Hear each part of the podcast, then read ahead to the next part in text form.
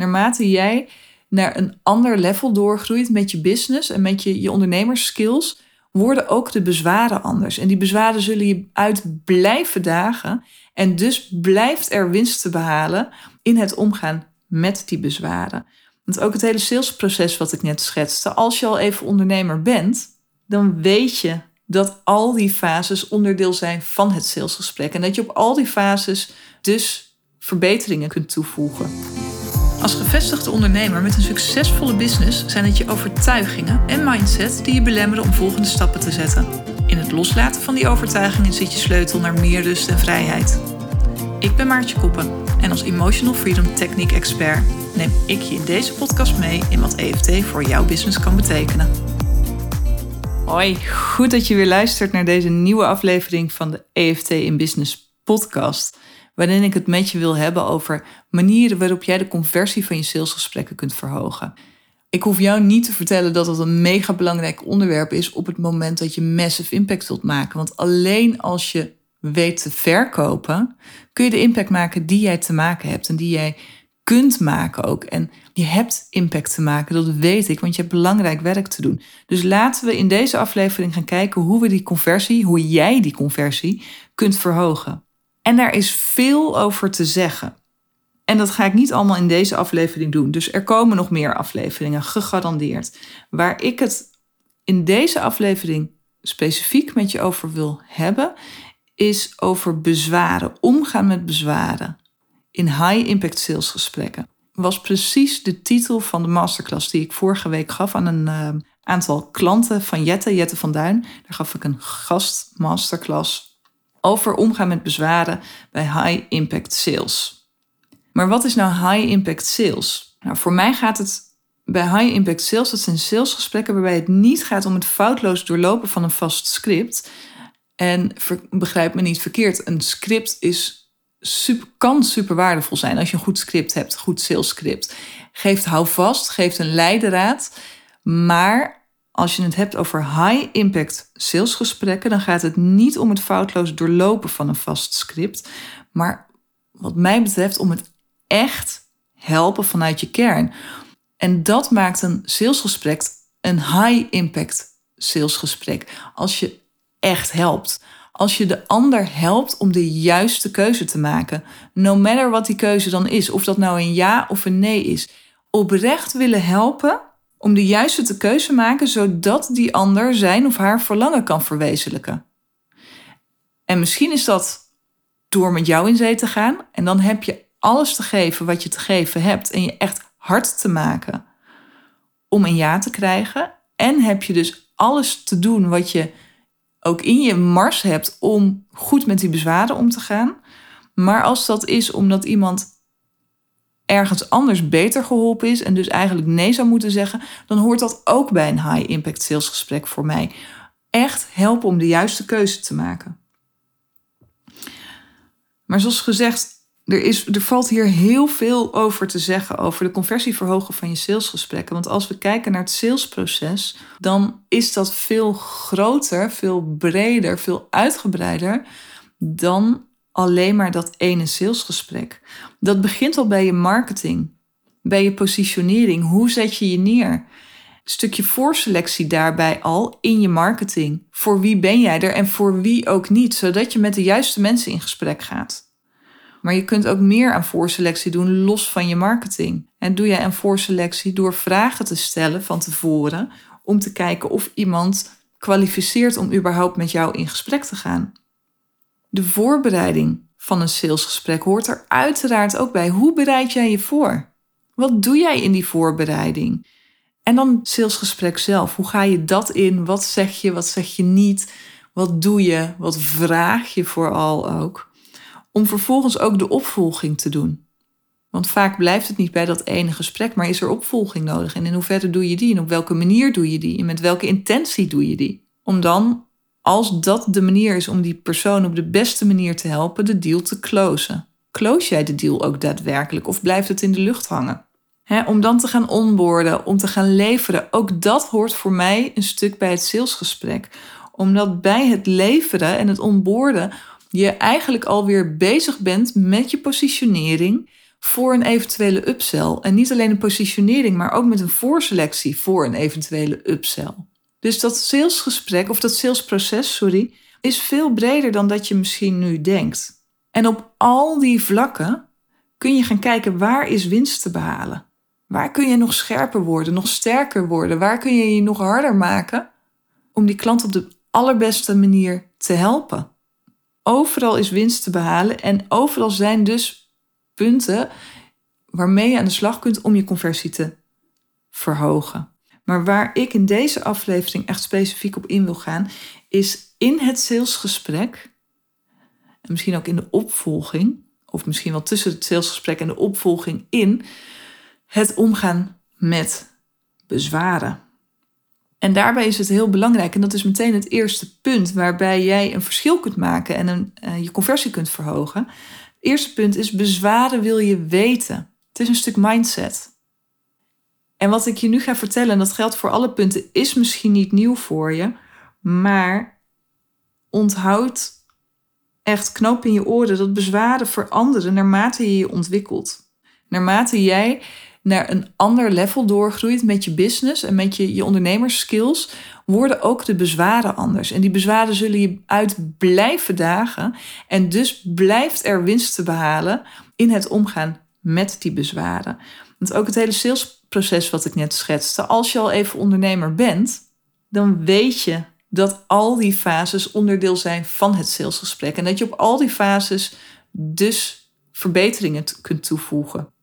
En dan nog, ook al doe je het al lang en ook al haal je nu misschien een goede conversie, op het moment dat jij weer gaat shiften, dat je gaat groeien, groeien in je leiderschap, groeien in je ondernemerschap, groeien naar een next level, word je op al die punten opnieuw uitgedaagd en valt er weer winst te behalen. En dat is waar ik dus op in wil zoomen. Hoe je dat kunt doen met behulp van de Emotional Freedom Techniek. We zijn inmiddels al ruim vijf minuten bezig in deze aflevering. Ik heb de term nog niet genoemd, maar heus, hij gaat ook hier weer komen, de Emotional Freedom Techniek. En de eerste mindset die je wilt hebben om succesvol en impactvol met bezwaren om te kunnen gaan en dus je conversie te kunnen verhogen, is dat je bezwaren wilt weten. Ook als je naar een hoger level switcht en dus andere bezwaren krijgt. Dus ga voor jezelf eens na, is het zo dat jij echt op zoek gaat naar bezwaren in een salesgesprek? Want bezwaren vertellen je ontzettend veel. Bezwaren vertellen je heel veel voor je marketing en voor je positionering. Trek jij de juiste mensen aan? Welke bezwaren hebben jouw toekomstige klanten en kun je die bezwaren in je marketing voor een deel al tackelen? Allemaal redenen om bezwaren te willen weten. Maar je wilt bezwaren ook weten omdat daarmee het gesprek zich verdiept, het salesgesprek zich verdiept, omdat het daarmee kan gaan over waar het over moet gaan om die klant zo goed mogelijk te helpen. Want een impactvol salesgesprek, dat is een gesprek waarbij je de ander helpt om over bezwaren heen te stappen. Bezwaren die geen, geen harde belemmeringen zijn, maar meer richting de smoesen eigenlijk gaan. Het is een lelijk woord, maar vaak is het dat wel. En die heb je te achterhalen. Ook als jij zelf ze lastig vindt.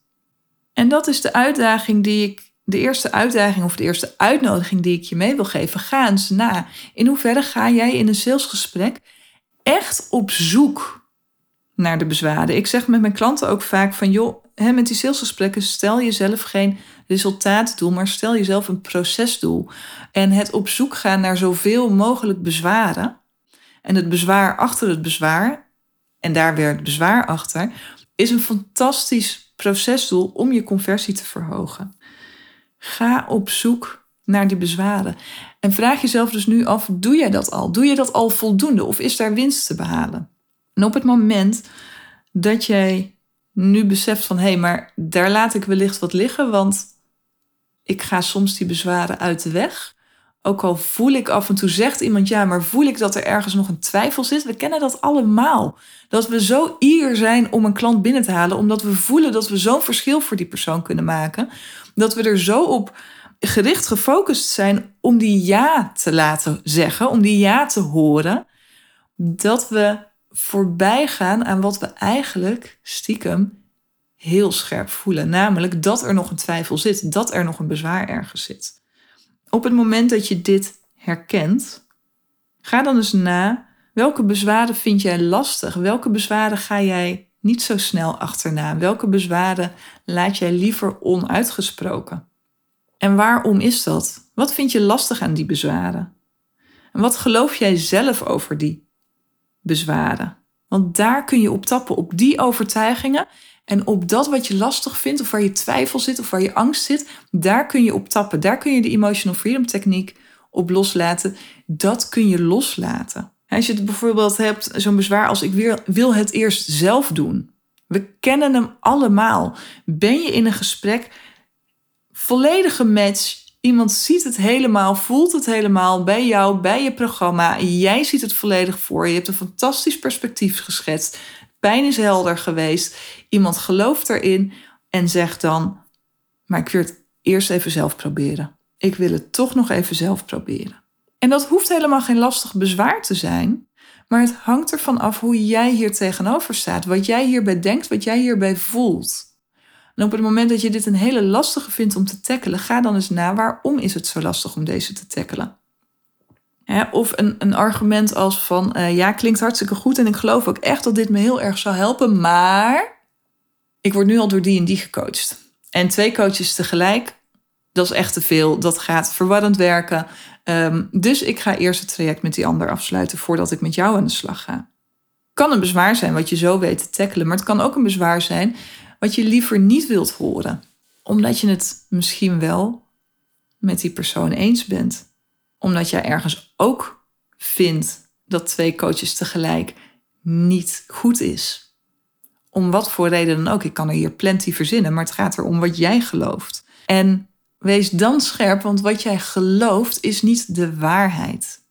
Dat is slechts een overtuiging. En overtuigingen kun je loslaten. Op het moment dat jij dat niet meer gelooft, op het moment dat jij gelooft dat het prima mogelijk is om met twee coaches tegelijk te werken, die oude overtuigingen hebt losgelaten en dus ook kunt gaan voelen waarom het zelfs van meerwaarde kan zijn om met twee coaches tegelijk te werken. En dan heb ik het erover dat je het echt voelt. Niet dat je het denkt, want ik kan je nu allerlei redenen geven waarom met twee coaches tegelijk werken juist heel waardevol kan zijn, omdat die elkaar kunnen versterken, et cetera, et cetera. Maar het gaat erom dat je het voelt en niet alleen met je hoofd begrijpt.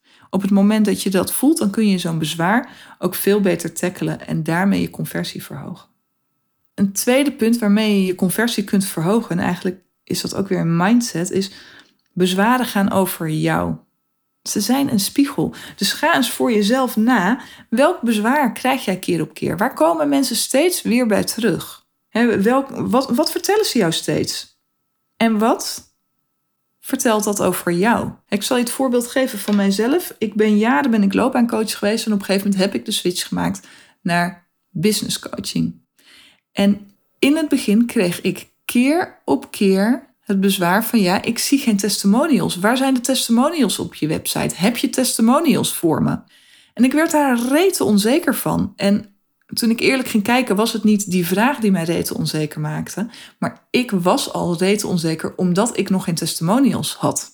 Ik was met mensen aan het werk en ik wist dat ik een goede coach was. En ik wist ook dat ik een goede business coach was. Want ik deed het al, maar ik had nog geen testimonials. Ik had nog geen trajecten afgerond. Ik had nog geen denderende, fantastisch grandioze resultaten met klanten behaald. Dus ik had die testimonials niet. En op het moment dat, dat ik ben gaan loslaten dat ik testimonials nodig had om te kunnen bewijzen dat ik wat te bieden had.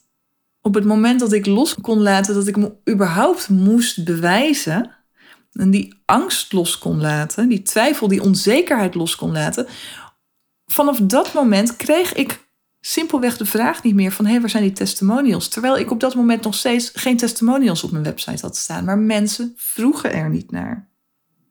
Dus kijk eens, welk bezwaar krijg jij nu keer op keer? En wat vertelt dat over jou?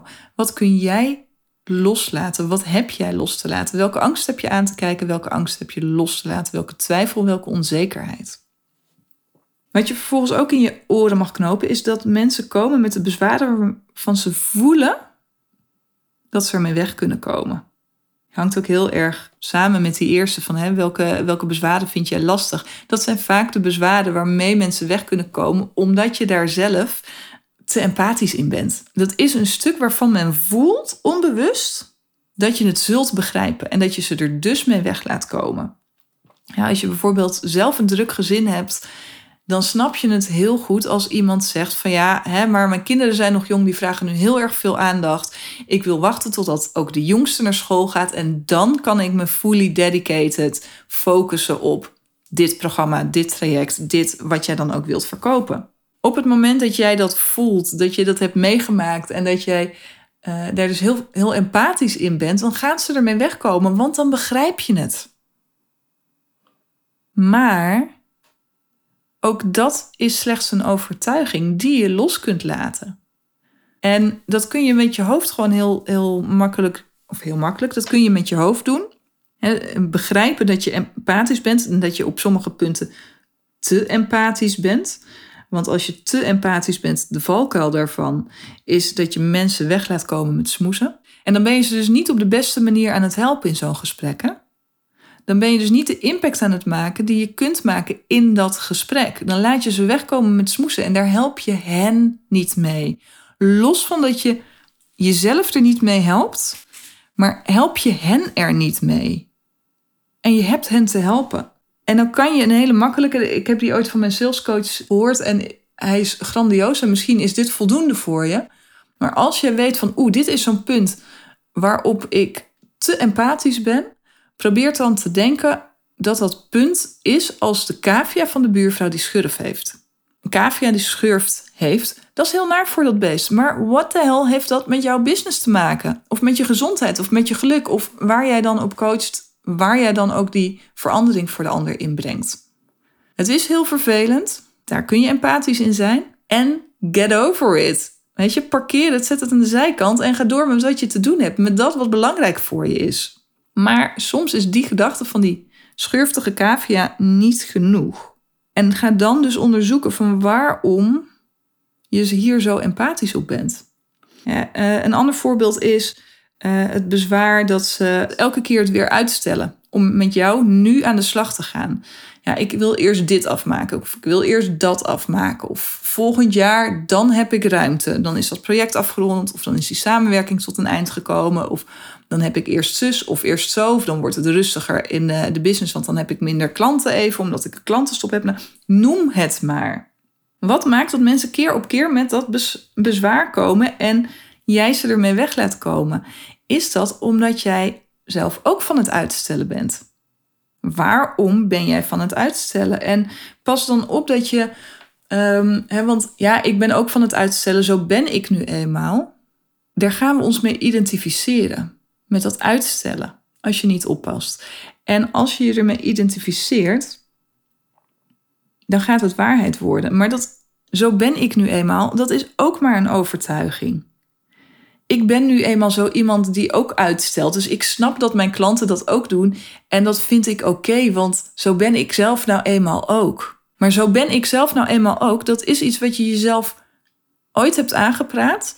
En nu blijft aanpraten als je niet oppast. Het is een overtuiging. En ook een overtuiging die je dus los kunt laten. Ook weer met EFT.